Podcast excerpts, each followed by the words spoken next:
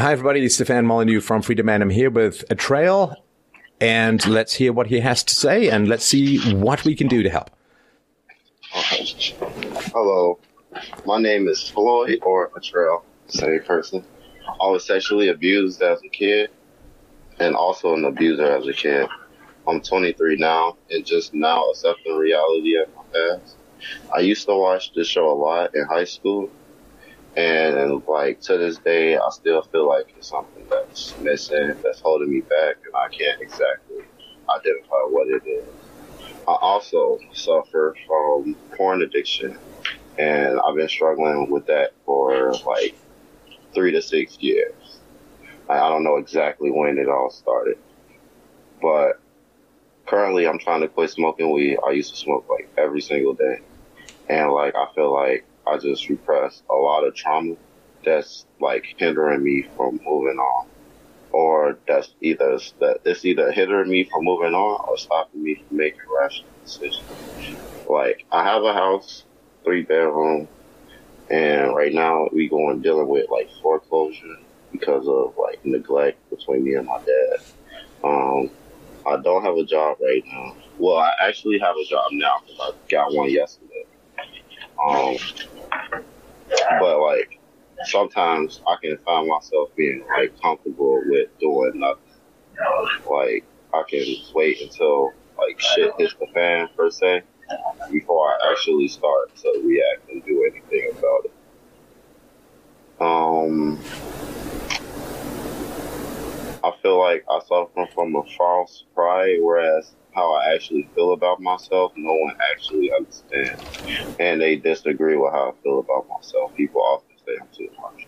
So, uh, you used to watch the show like a lot, but I'm like, I'm a little while it's been off and on. Like I've had hardly spent five to six years trying to figure out who I really am. Because I would put in effort for a couple days and then just give up.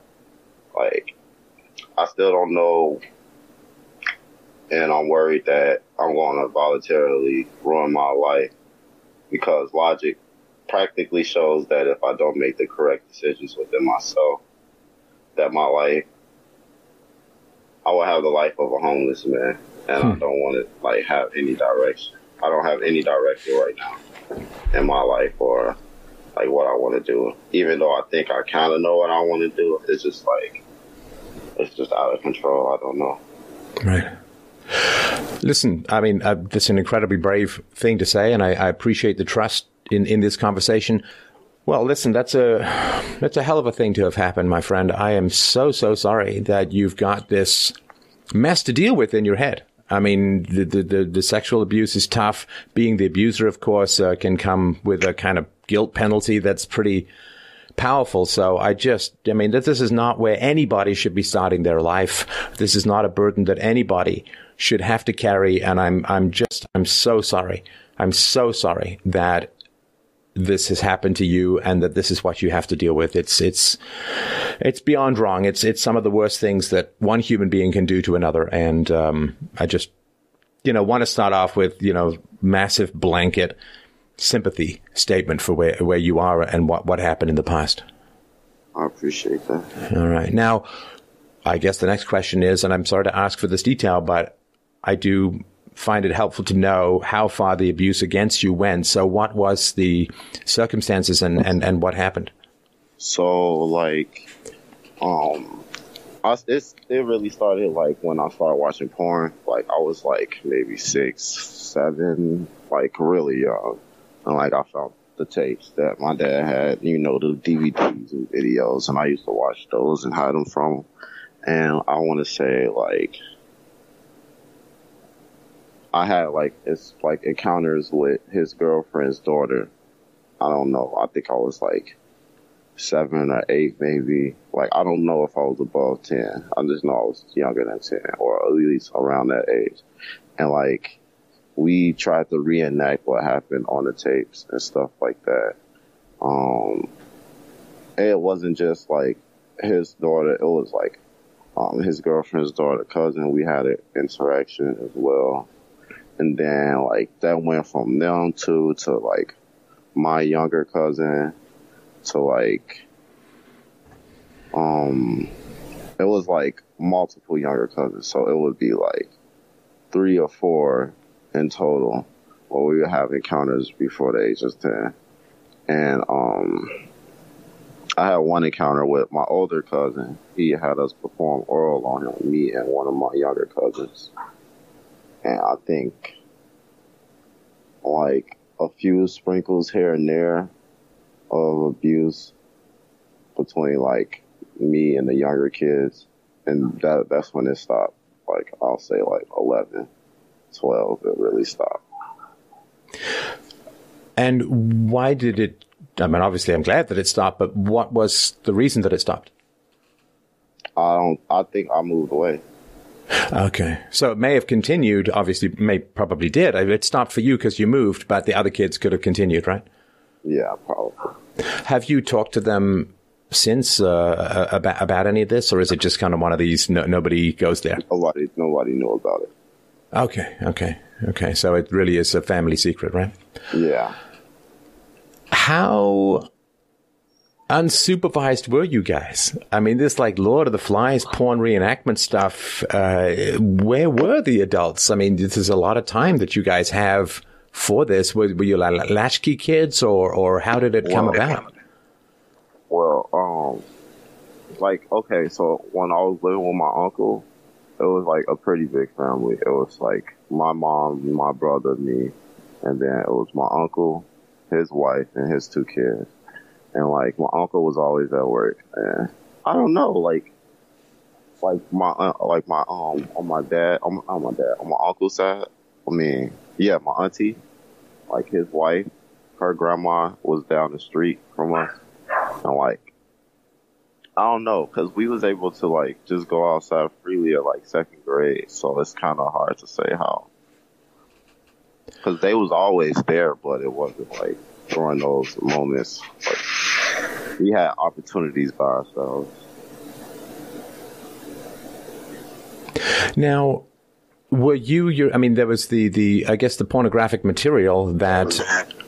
Sorry, there was the pornographic material that your father had around.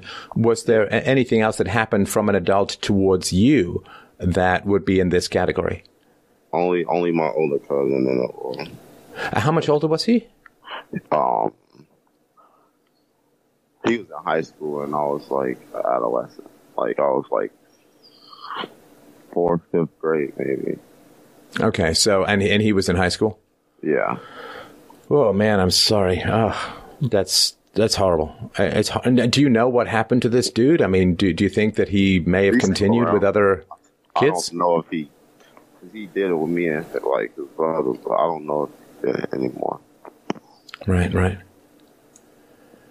And so when you moved away, when you were, I think, around 12, you moved away and, Then we moved out, like across the bridge, so like we was all still was no more than like two. I'm so sorry, I'm having a very, very tough time hearing you. Is there any other way, any other speaker that you could use or any other microphone that you could use? So you said that there was a, a sexual encounter after you moved, after you were sort of 12 or so, with, and what was um, that? So we went. I don't know where we was at. We went on like some trip. It was like two that I can remember that when I was living on ten. So it was one with an older cousin where I was just humping her. Um, while we was all sleeping, she was older than me, and um, it was one where like I was humping my little cousin. It was um, she wasn't related to us, but it was my um uncle or my cousin's girlfriend's daughter like I don't know where we went, but I was at their house and I just remember it happened. Right. Okay. And and was that it until your sort of more mature sexual encounters uh, later on? Yeah. Okay. Now, your uh, consumption of pornography during this time was it also pretty constant? It was like it was like more it was like at least once um, once to twice a month because when I would go to my dad's house I would always watch it or I would watch like the sex scenes in the movies. So sorry, you said your dad was watching these graphic scenes in movies. Is and that like mainstream movies kind of thing? Yeah. Well, Okay. like you know the movies when they have tits out and stuff. I would like Ne- never heard of such a thing. I'm far too pure for any of that. It's, uh, I've, I've heard of it though. I, I've heard of it. Uh, obviously I just go blind whenever I see, uh, naked breasts. So it's, uh, but you know, maybe you can describe them. No, no, don't, don't even describe them to me because then I'll go blind as well. So, we go we go across the line. all right, all right. Now, how has your, I guess, dating life been in, in the face of all of this and, and how's that played out? Um, so like my dating history isn't the greatest. Um, I had um, like I waited a long time. Like I didn't have sex until I was like 21, and um, like the first girl I had sex with was unprotected, and like she gave me chlamydia. Oh man.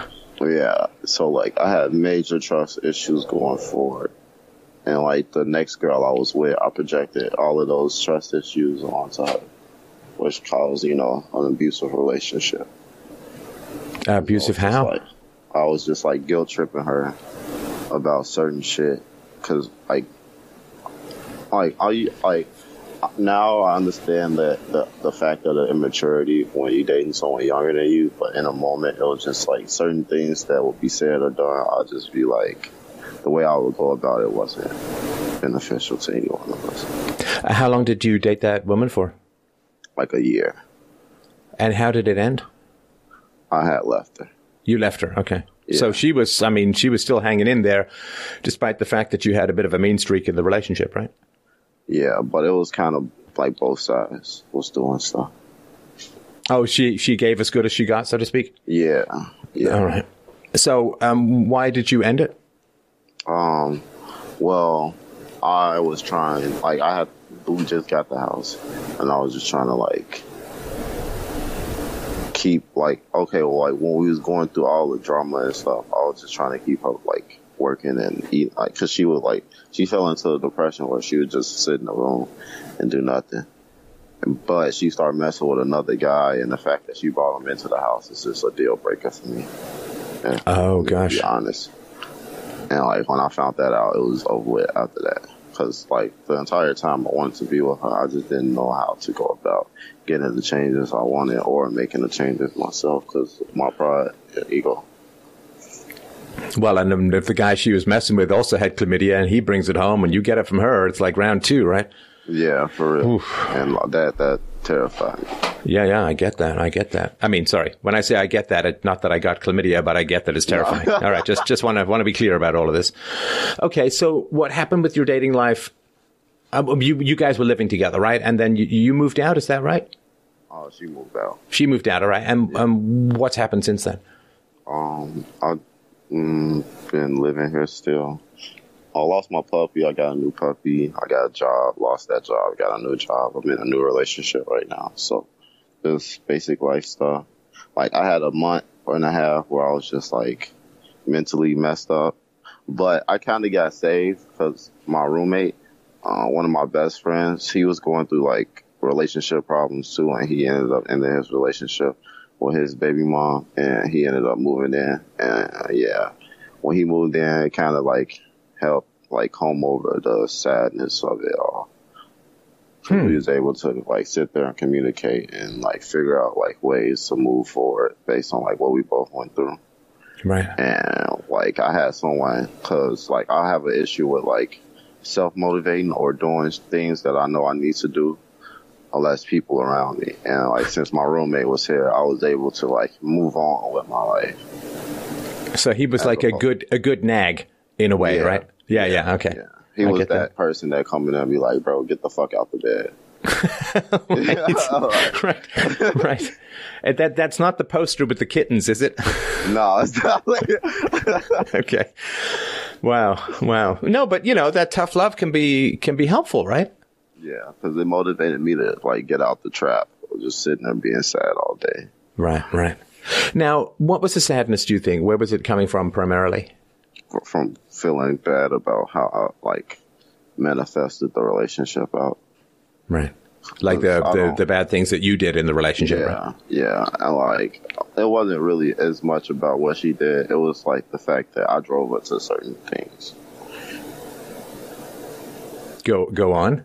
or like, I had a um, big trust issue thing. Now, granted, I know, like, I don't want to say like it's not her responsibility that the action she took from it, because I mean, she still had to make decisions, but like, it was just like constant like ac- accusations from me. But it wasn't like unwarranted, so it's kind of like a slippery slope. Cause she would do certain things that would like trigger me and make me react certain ways. And it's like I did my best to explain like why I felt that way. And like her reaction would be like anger or some shit like that. And it would be like an argument and no resolution would come from it. And like the reason I feel like responsible is because like as a mature person in uh, the situation, I could have like handled it differently.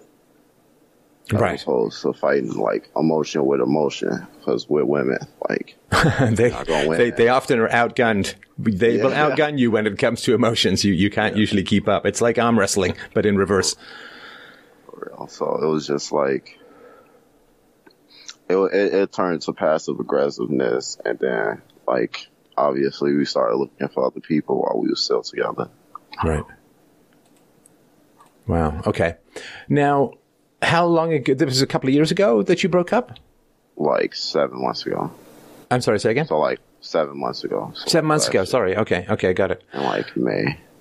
and you have fears and like you're not saying oh you know there's tough stuff with my childhood and this was not a good relationship and i feel bad about what i did in in some ways but a lot of what you're saying is much stronger than that like a sense of doom a sense of uh, I, I could end up homeless i could destroy my life.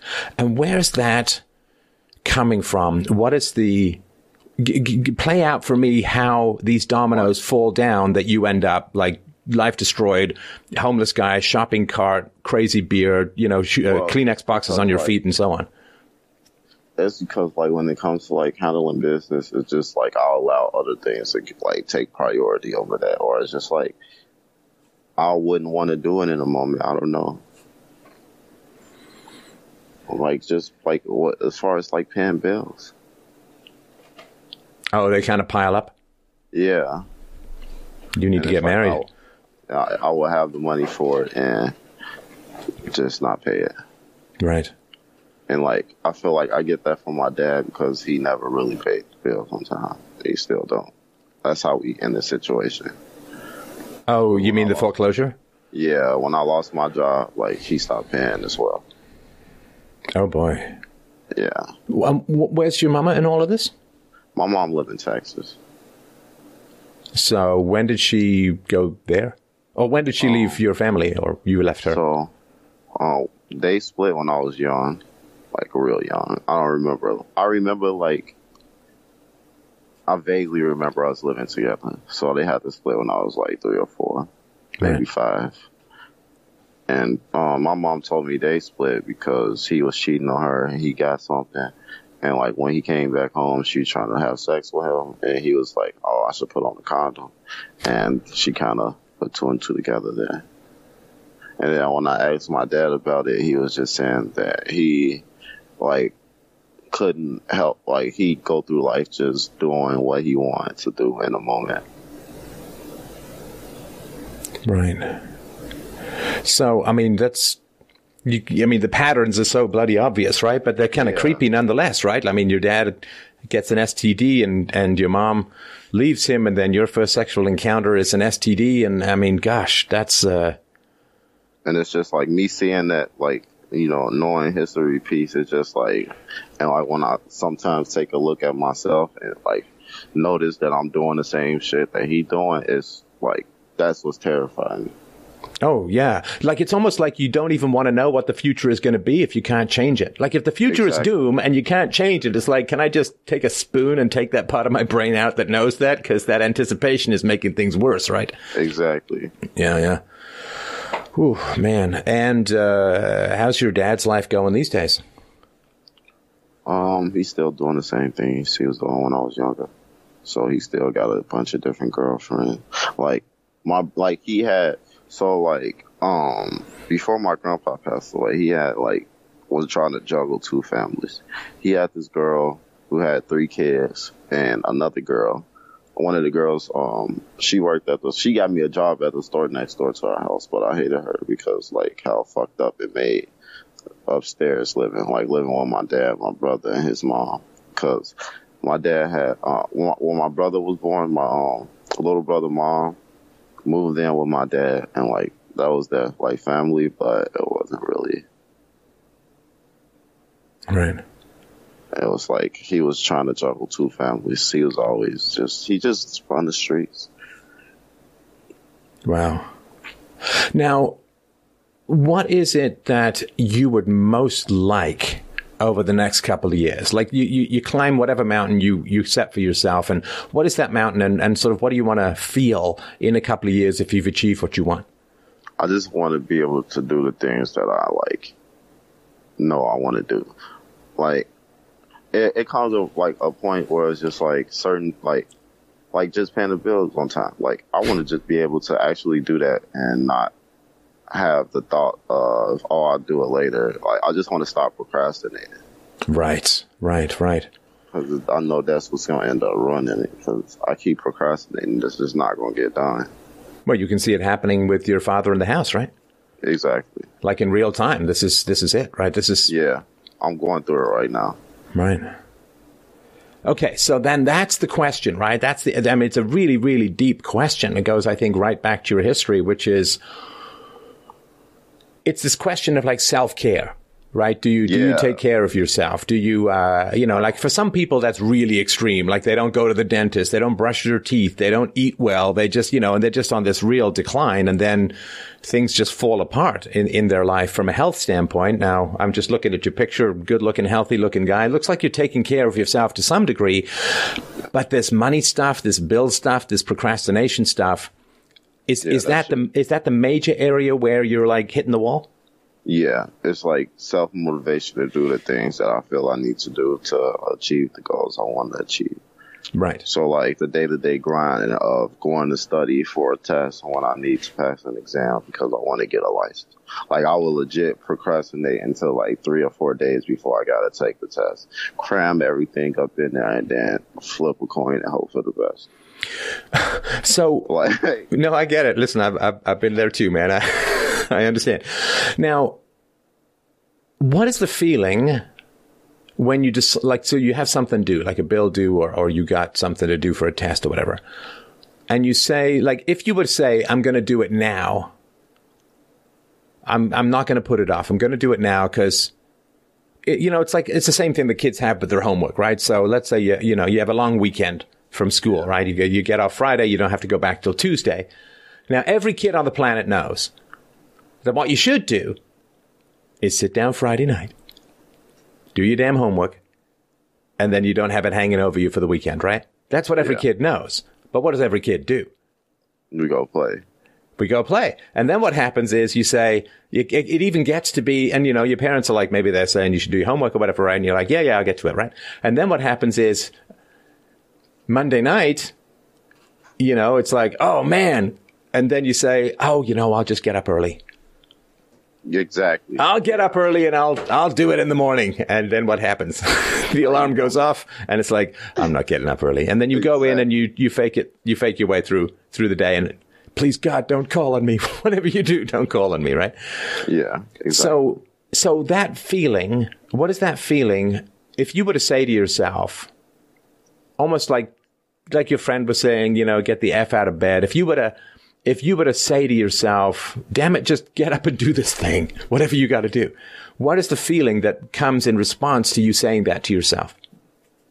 So it's like two like train of thoughts that I have when like it's time to do something. Cause like I can't get up and go sometimes depending on what I did in the morning. Cause like I usually would masturbate in the morning. So like if I was to masturbate in the morning and I had something to do, I'll be like, oh, I'll do it when I get up, or I'll do it in a minute, or I'll, you know, I'll procrastinate. I'll, give me 10, 15 minutes, and then I'll do it. Or like when I'm like not high or masturbating or anything, I get up and I'm like, okay, I got to do this, and I count to three, one, two, three, and just move. But it's like I don't. It's no consistency with that. It's just like a flip flop between the two. But what's the feeling when you kind of order yourself to move? What's the feeling that kind of comes up in you that resists that? Because I mean, if you didn't have resistance to It's doing like, this stuff, right? But what's the feeling? Fear. I, Fear. I be nervous and anxious. Okay, so fe- fear of what fear? though? Fear of what? I don't know, like, like the reaction to us, like when the house, like the house is in foreclosure, and I would have to go to my grandma's house to um get paperwork, and like while I'm telling myself, okay, I need to make time to stop at my grandma's house when it's time to go, I just get scared and do some other shit. Okay, eh, now are you you scared of your grandma? Are you scared of like what is what is the fear of? I don't know. I I think it's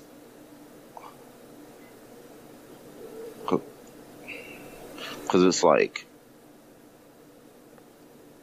I don't know. I think it's like shame or something because like sometimes I miss the day, and then like say if I had a deadline to do something and I miss that day, well, you'll take it'll take me like a week and a half to get back to what I was supposed to do Right. Okay. a week and a half before. So it's like if I miss a day or uh, of like anything, like if I miss a payment or something like that, and like other people know about it, I don't want to be around them. So I just don't go do what I got to do. Okay. I'm ashamed. So shame is kind of running it, right? In in some Yeah. ways. Okay. Okay. So one of the things I think that happens in our lives is if we have a continual feeling as a child, we just get used to that. And when we don't have that, we kind of miss it. Now, uh, if that's a good feeling, that's great. If it's a bad feeling, then that's not great, right? So if when you were a kid you experienced a lot of shame, then it's, I think, tough to let go of circling the shame drain, so to speak. Like you can't break free, but you don't go all the way. And your concern, I think, is that you're going to go all the way and fall into genuinely like unrecoverable shame stuff, like, like the homelessness or whatever, right? Yeah. So maybe, just maybe this shame thing is just what you're used to, or in a sense, what you're worth or what you deserve. In other words, if you lived a shame free life, I think that would be kind of tough for you in a way because that's what you're used to. That's just like the room temperature that you sit in, right? It gets too hot, it gets Yeah. too cold, it's uncomfortable. So, like shame, shame of the sexual activity when you were a kid, a shame of like maybe your father's behavior, shame of the pornography, a shame of, of the weed, like going all the way back from what I can hear. And, you know, you've got to tell me where I'm going astray here, but going all the way back, it looks to me or it seems to me like shame is kind of like the, Consistent. the consistent thing, right? Yeah. It definitely is. Because I get in these periods of my life, like when um, me and my ex broke up and I lost my job at DHL. Like, I lost my job because um, my roommate was rooming in and I decided I wanted to stay home and just hang out.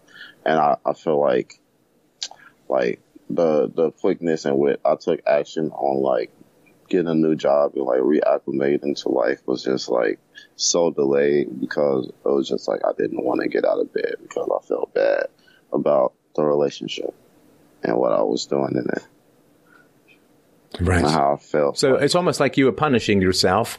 yeah, I do that a lot. Well, like I get self-destructive. I don't hurt myself physically, but I put myself down mentally a lot.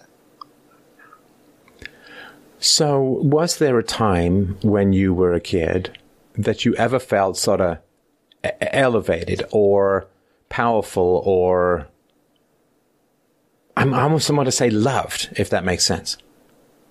Like the the only the happiest point of my life I can remember is when I was living in Texas and I was going to college.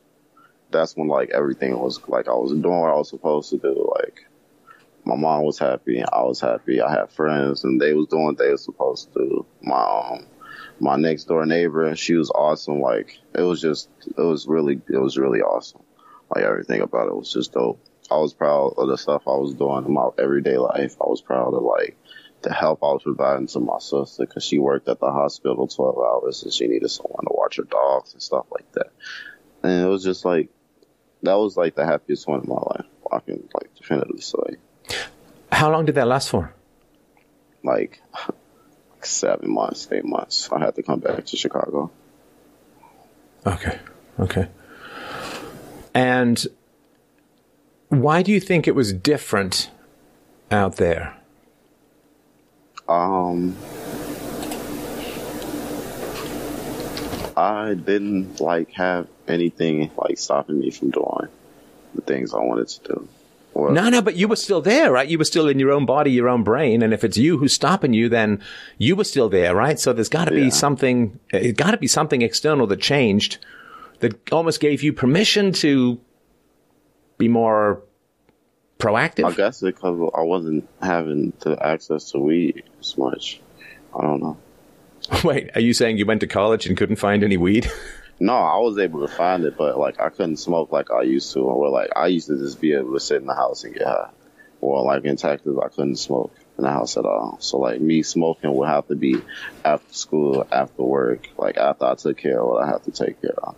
Okay, and so then when you when you came back, you uh, you got more into the weed, and and you think that kind of sanded down your motivation? Yeah, because I stopped caring as much. I was right. also really um hurt about the fact that I got sent back because of weed. Because me and my mom had this discussion about me being able to smoke on my breaks, and like it was Christmas break, and she was like, "No." And me being asshole, hardhead, I was like, "Fuck it, I'm gonna smoke anyway," and I got caught.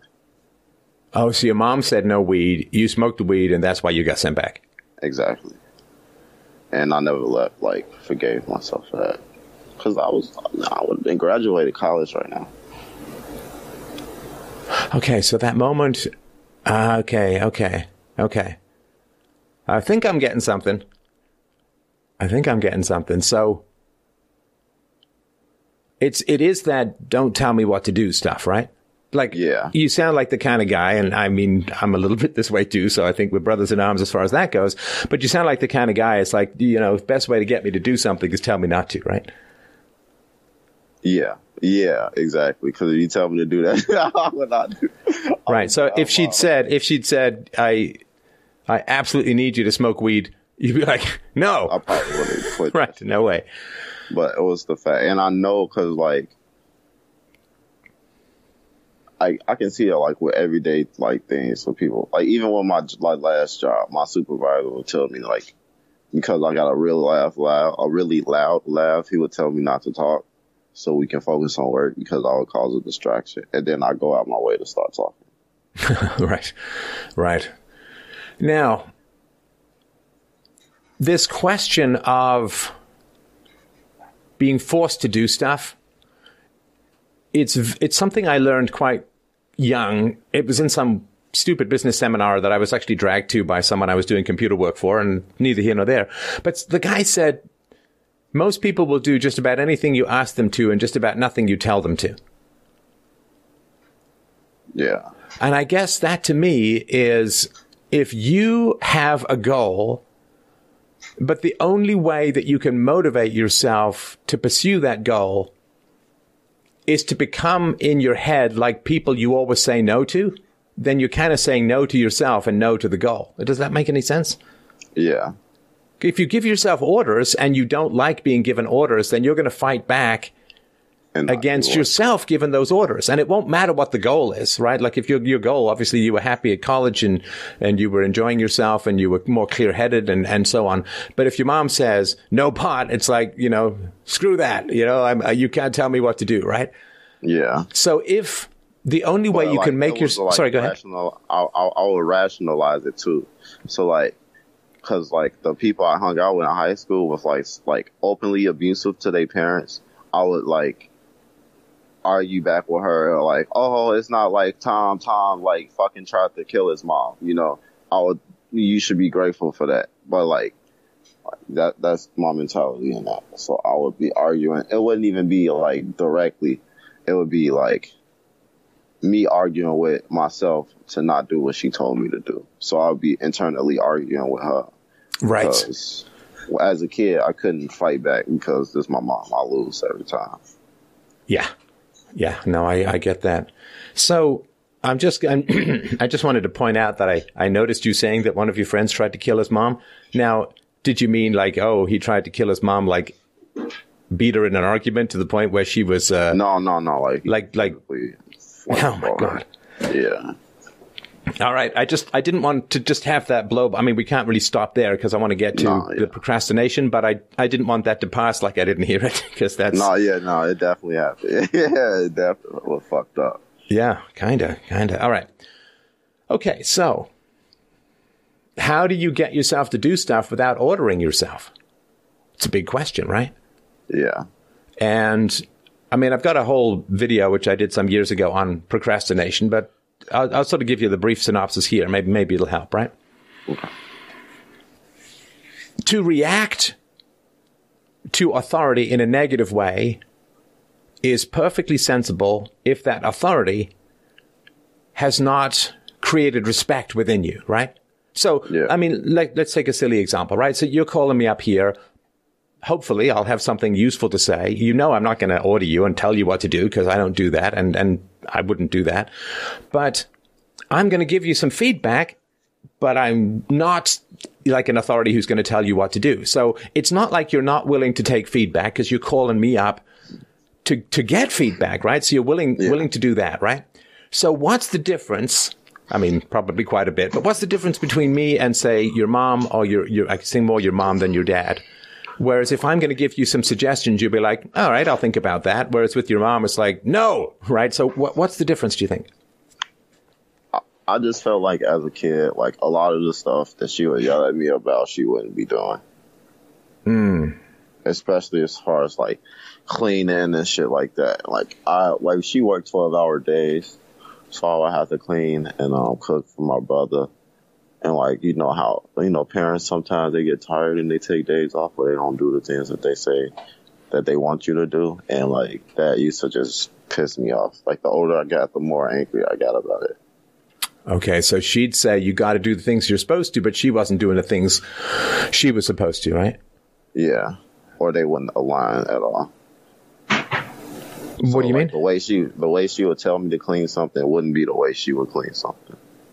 Oh, yeah. That's how my Don't just do it. Do it the way that I would do it. And I'm going to hover over you and make it so unpleasant for you to do it that you're never going to want to do it again. And then I'm going to get mad because you didn't do it. Yeah, exactly. So Yeah. we go back and forth, like literally, because I'm not doing it right, and I was like, I don't even want to do it no more. Or like, if she tell me to do it and then like leave me alone, I usually did it.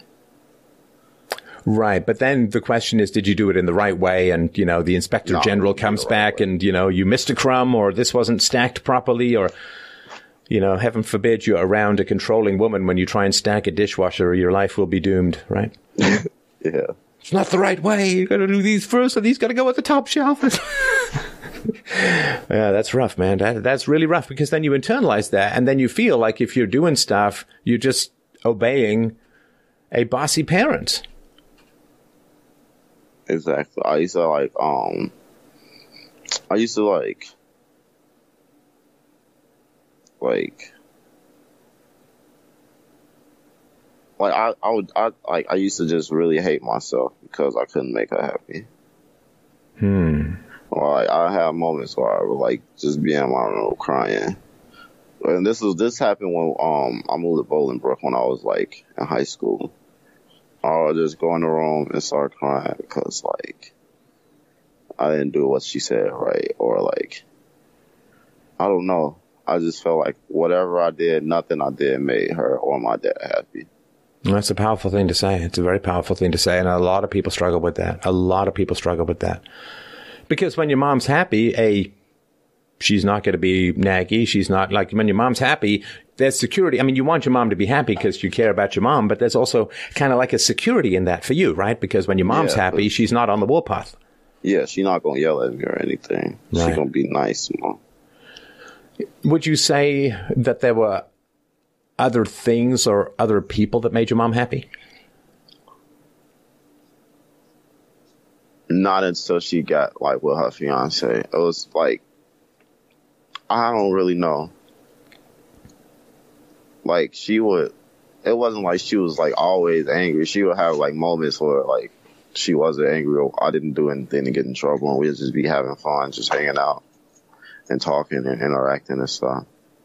And like she had um her sister, her sister was always close with her, so like she always had someone to talk to. And like I was always over there with my cousins. Right. So there were times when she was happy, but I mean, these twelve-hour days, man, they're they're that's that's rough. That's Yeah, that's rough. That's it's hard to be peppy, you know, perky after that. Exactly. Right. Now, you have a lot of secrets from your family, right? In terms of what happened to you as a kid. Um, I assume that to some degree with your mom, she doesn't know the extent of your pot use, right? Um. Well, it, it did diminish a lot. I don't smoke as much as I used to, but Good. like she didn't know how bad it was. No, Right. because it wasn't only pot. Like I was venturing off into mushrooms, like acid, like pills, like all type of stuff. But I was like more conscientious about it, so I would just try it, but not like do it every day or do it very often with my friends who were doing it daily. Because I knew like it's not going to end well if I get hooked. Yeah, well, that's. th- th- I think you're the wisest drug user I've talked to in, in quite some time. that's no, that's that's that's not unimportant, right? Because I mean, there's a lot of trauma that leads you, I think, to to use those drugs, and then of course, there's a lot of wisdom in in making sure you don't fall off the cliff, right? Yeah. All right. Well, like I attribute a lot of that because me and my mom, when she was in her good moods, had a lot of conversations about like the impact that certain decisions and the uh, certain decisions and choices can take you down, like past. Right. Because I would like sometimes vent to her about like my friends and how they would treat their parents. Because like it was night and day for me. It was just weird. Do you think it's possible that part of your self destructiveness is anger at your parents?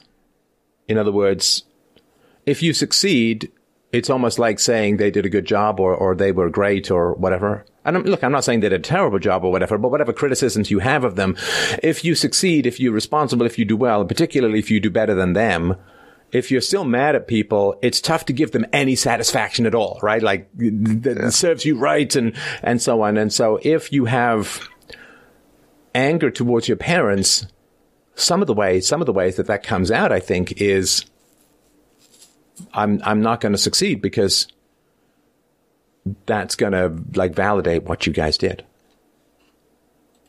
Um, I don't really think that's the case. Okay, good. Just Because, I mean, it's like, your life. You, you tell me where I'm barking up the wrong tree. That's totally sometimes, fine. I'll like make poor decisions, and when I'm sad, I'll be thinking about how like I let my mom down because I'm not successful, and I know I should be. Right. Right. Okay. Okay. So it's not that. That's fine. We can we can wipe that one off the blackboard, so to speak. Now, if you are someone who rebels against being told what to do, there really is, unfortunately or fortunately, I suppose, only one solution. And it's going to seem kind of counterintuitive, which is you have to stop telling yourself what to do. Because if telling yourself what to do builds resistance, then ordering yourself what to do is going to achieve the opposite effect of, of what you want, right? Yeah, it's gonna build more resistance. So, I mean, the basic truth of life is, I mean, this is philosophically true. I mean, it doesn't feel true, but it's philosophically true. Man, you don't have to do anything. You don't have now. I, I get that you've got this fear, like you're bullying yourself with homelessness, right? Because yeah, I get it. Like Yeah. you're a young guy, you don't have like a, a billion dollars in the bank, and so if you don't get out of bed, if you don't do anything, at some point you're going to be out on your ass, right? Yeah, exactly, and that's what's like kind of guilt tripping me to like doing shit. Yeah, but and you know that'll work for a little while. Yeah, You know, like you can run really fast if there's a lion chasing you, but you can't keep it up, right? Yeah, So that'll work for a little while, but it won't work for too too long, and there'll usually be blowback, right? So as you say, like you get the job, and then you get resentful because your boss says don't talk. You got a loud voice, and then you talk more, and and so on, right? So yeah, the reality is, the reality is, you don't have to do anything. Like that's, that's the choice. Cause right now you're like a pinball bouncing off. Well, mommy wants me to do this and I want to do that, but I'm afraid of this and, and I'm resistant to that. So it's almost like you're bouncing off like a pinball, all of these circumstances or, or pushbacks or frustrations or desires. But it's not like you're in a, I think of it like, I don't know if you've seen the movie The Matrix, right? So there's this bit where Laurence Fishburne takes Keanu Reeves' character to this big white space, right? And then he zooms in all of these weapons and it all gets kind of funky from there. But that white space, that like totally blank white, like you can do anything. You can do anything. You could choose to travel. Uh, you could choose go work on a steamship. You could choose to get a, a, job. You could choose to borrow money and go to school. You could choose to uh, start up a jazz band. Like you could choose anything in life. That sort of blank space where anything is possible. Now, if you're in that blank space where anything is possible, then you're not bouncing off things, right? And every time you bounce off things, you diminish your free will a little bit more. And every time you say, well, I got to do something or I'm going to be homeless, it's like you're yelling at yourself. You're, um, like one of those guys in the army, you know, where the guy's screaming at him and, and making him do 40 push ups and stuff like that. So for if you can get to that place where you don't have to do anything, then whatever you choose to do is something where you won't have resistance because you're not being made to do it. Does that, does that make sense? Yeah, it'd be something I wanted to do. Something you wanted to do. So let me ask you this. If you weren't bouncing off things, if you weren't reacting to things, if you weren't scared or frustrated or fearful, what is it that you would most want to do if you were standing in that big white space of choice, so to speak?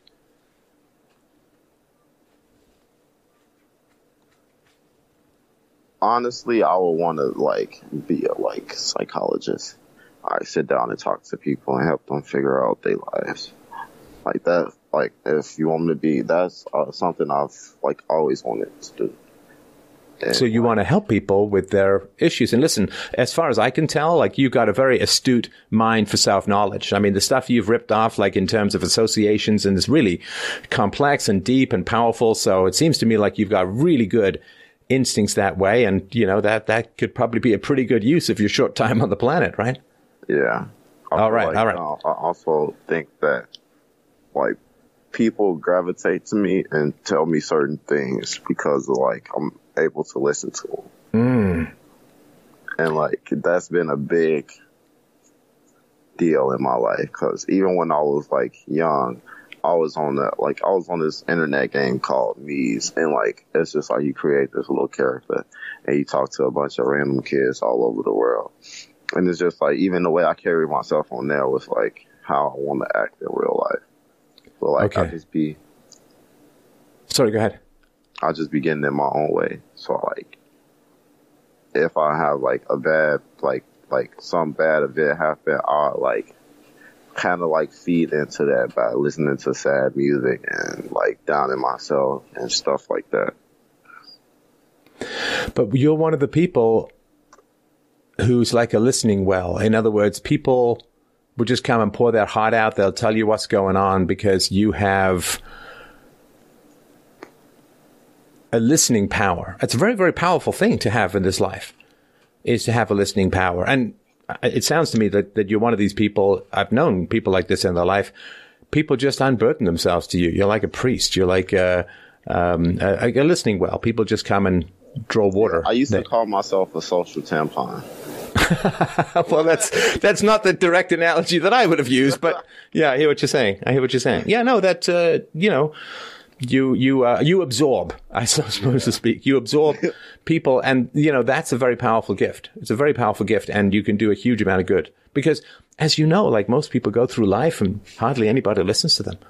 Like everyone's yeah. just waiting for their turn to talk or you know like to actually listen to someone it's like a uh, to, to be listened to it's like a pretty powerful thing because we kind of hear ourselves when we talk deeply right?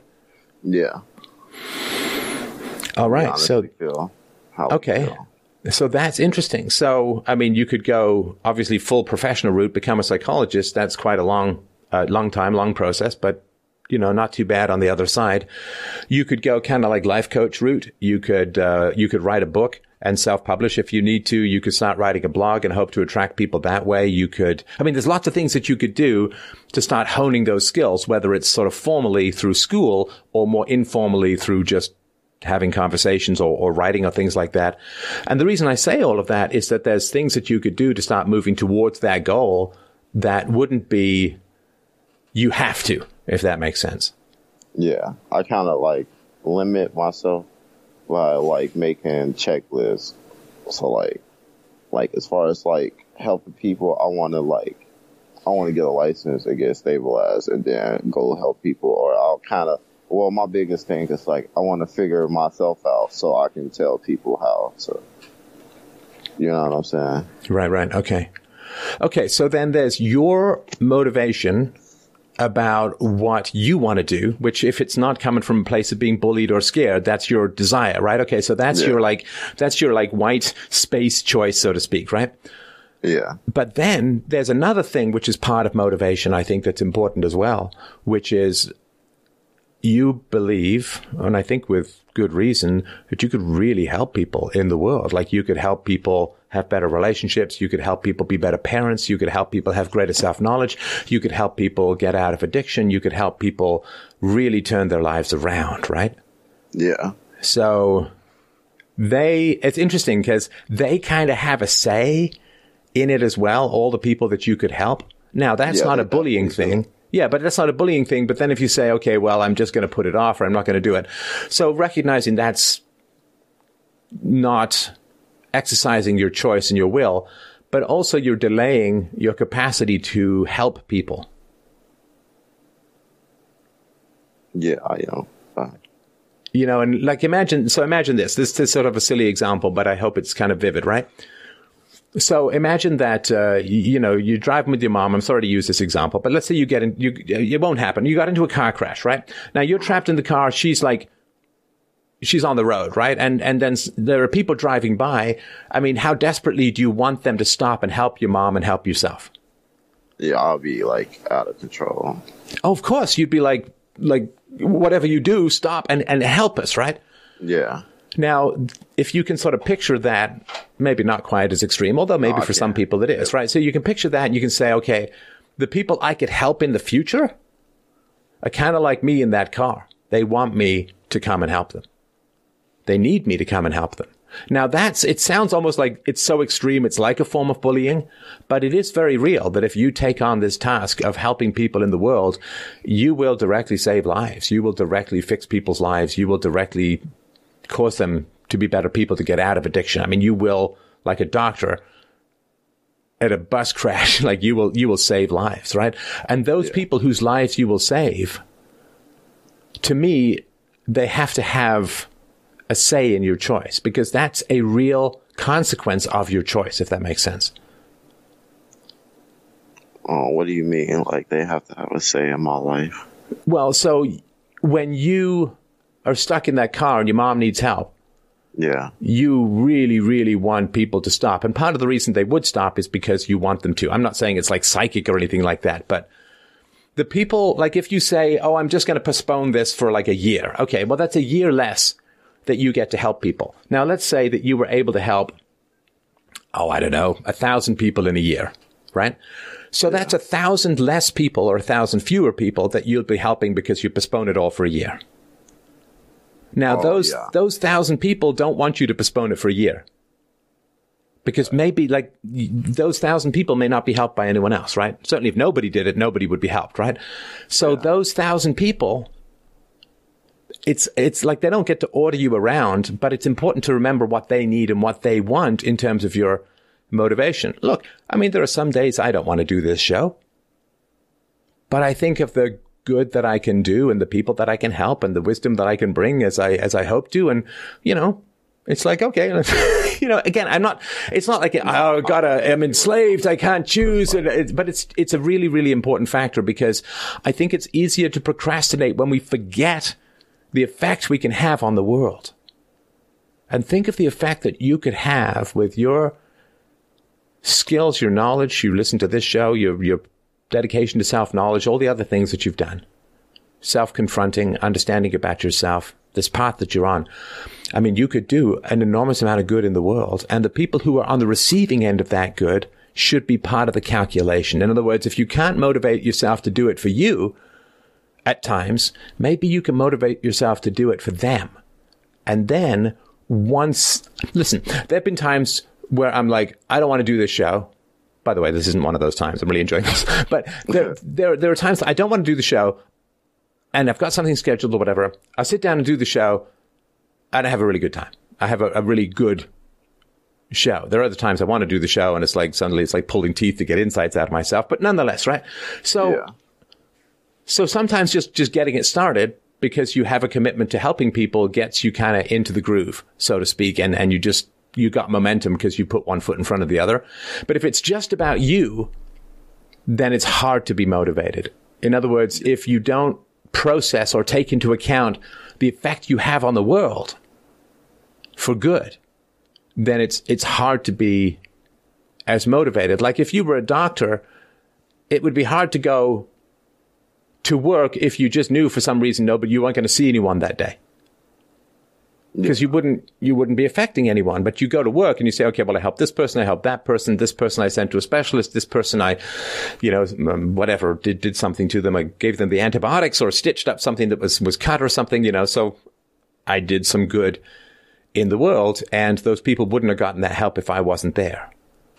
So if we forget the effect we have on the world it's really tough to stay motivated because then it's all push and no pull. In other words, it's all just willing stuff without the pull of other people's needs that we can satisfy being part of our equation. Does that? Yeah, that makes a lot of sense. All those people because, you can like, help, man. I had a period where it was like a couple months of like when I decided to I wanted to be a life coach, and I figured out a route that I could take, and like um, I had started at the job I was working at, and like I was talking to like um a couple of different of my co like a couple of different coworkers, and they was just like expressing uh problems with me that like I kind of knew answers to, and it like really motivated me to like go pursue the goals that I wanted to at that moment. Right. For like I like got on the whole like eating schedule, like protein. I started working out regularly. I started um, looking into classes and decided which one I wanted to go to. Then I created a budget and followed the budget to pay for the classes. And like, what happened? And something like my roommate left. Like that, that, that like it just stopped because like when my roommate was here, like I was like literally having like one-on-one coaching with him. So I was like able to like see the result of like what I was doing every single day. And like when he left, it just like spiraled out of control. Right. Right. Right. And that's like, because, yeah, that's because I think maybe he was helping to, to sort of quote bully you in, into doing the right thing. But it's still not your choice. It's not sustainable. Like if you, if you only go to work, if you only go to work out because someone's yelling at you to, yeah, you'll keep it up for a while, but the resentment's going to build and it's not going to last the absence of that yeah, person yelling at you, right? Yeah. Right. So you got to find a way to, to own what it is that you want to do so that it's not about pleasing your mom or it's not about satisfying your roommate or it's not about, you know, but it's about something that you own, this like precious fire of your own free will that is guiding you to the life that you want. Now, once you have that internalized goal, which starts from that blank space of choice and incorporates what other, what the world needs you to do as well it's kind of an underrated thing. Like, what does the world want me to do? What does the world need me to do? And on the days where the show is tough to do for me or the, the conversation is tough to have, I'm like, okay, but what does the world need me to do? Not necessarily what does the world want me to do and certainly not what everyone in the world wants me to do, but what does the world as a whole need me to do? How can I best serve the world? And that is enough to get me going, right? And then the momentum of what I'm doing kind of takes me from there, right? Yeah. But there is you know, I sort of hate to put it this way, but I think it's true that there is a kind of selfishness to laziness, to, to procrastination. because Yeah. you're you're putting off the good that you could do in the world. You're putting off the benefit that you could create in the lives of other people. just for like that momentary gratification. Right. For that avoidance. Cause like I got a big like issue with um, declining instant gratification, Right. and I think that's tied into my porn addiction. Right. And that's, you know, maybe for you, masturbating first thing in the morning is not, doesn't get you out of bed with peak energy. you know what I mean? no, it definitely does it. I'm like two different people. Right. Like when I masturbate in the morning, I'm not like fully. When I'm like regular, like uh, it's literally like night and day. Right. Like to the point where like I don't, I don't know. It's just ridiculous. Right. Right. Okay. So, I mean, that's something that uh, might be worth, uh, worth looking into. Is there any point, do you think, in talking to your family about the experiences that you had as a child with this, uh, this sexual activity uh, and, and uh, molestation and, and that kind of stuff? Um, I was actually like, cause um, we have a family trip coming up in February, and I wanted to talk to my cousin about it in February.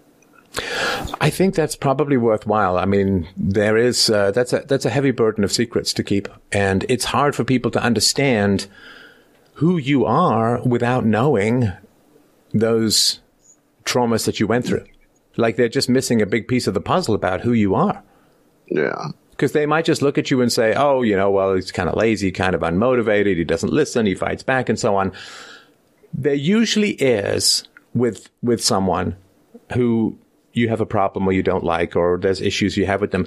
There's usually some piece of information that would make things clear. It doesn't mean you're going to love them. It doesn't mean that, that everything's going to work out, but there's usually some piece of information that makes things a lot more clear and gives you at least some sympathy for, for where they're coming from. I mean, if you talk to your cousin, man, he may tell you stories that make your hair curl, so to speak, right? Uh, about what happened to him as a kid, right? And so, Yeah. if you if you don't share things like that with your family, they're not able to view you as a full person. They're just seeing little fragments here and there of what they've experienced, rather than everything that you've gone through that makes your behavior more understandable. And I think that kind of honesty can be really helpful. And it may not be beyond the possibility that uh, something like that happened to your mom or or maybe your dad or whatever. I mean, I was reading about how uh, what was it about fifty percent of black girls get get raped before they're eighteen. I mean, this could yeah, be uh, super prevalent in our community. Boy. yeah, yeah. It it could be like when I came back out here from Yeah. the suburbs, I was talking to one of the like the locals, and like we, before me and him became friends, and he was just explaining to me like how like there's multiple blocks of like well known family molestation. Or like you can go to a block and then he'd point at a house and be like, "Oh, X, Y, and Z was here," and blah blah blah blah blah blah blah happened with her family. You know what I'm saying? It's just Yeah. like, what the fuck? Yeah, what the fuck indeed, right? So, I mean, this may be something that gives you guys closeness and, and understanding of each other, and it takes away the shame to some degree, right? Because what we keep secret is, is, is easy to feel ashamed, Ashamed of, of. right? And, uh, it wasn't your fault that, that this happened to you as a child. You were just trying to survive and, and, you know, it was not right for your dad to leave this material around. It was not, good for you to have access to it, but uh, you know what? You were victimized as a child. This is not something that you signed up for. This is not something that you willed or chose. And certainly, looking back, I'm sure you wish it had not happened at all.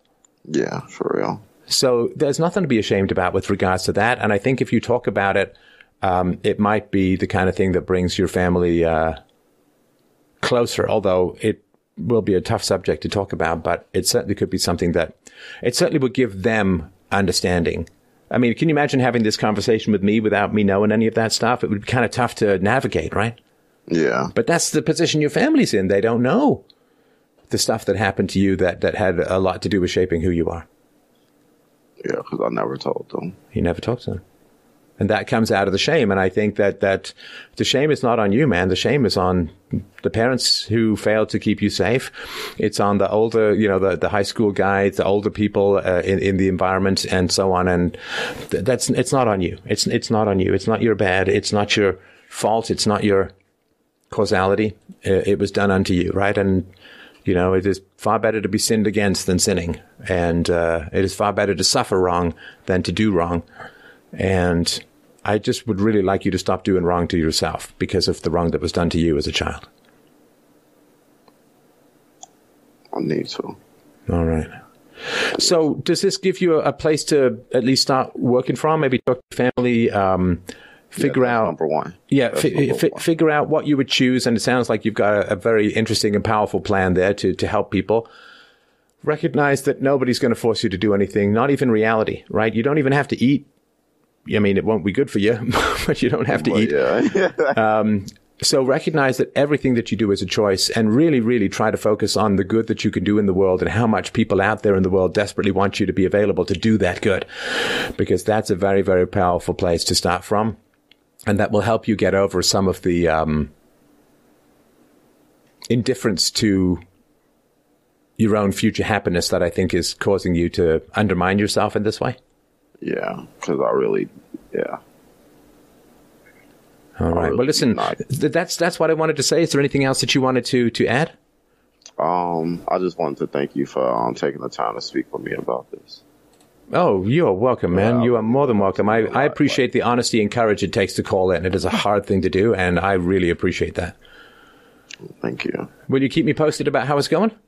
Yeah, I'll, I'll, I'll send you an email in a month, see what I've accomplished. Yeah, and let me know how it goes in February. You said you got a family vacation, right? Yeah, February. I'll tell right. you um, how the discussions went. I appreciate that. Thanks, man. A really great conversation. I appreciate it. Take care. Thank you. Have Bye. a good one. Bye bye.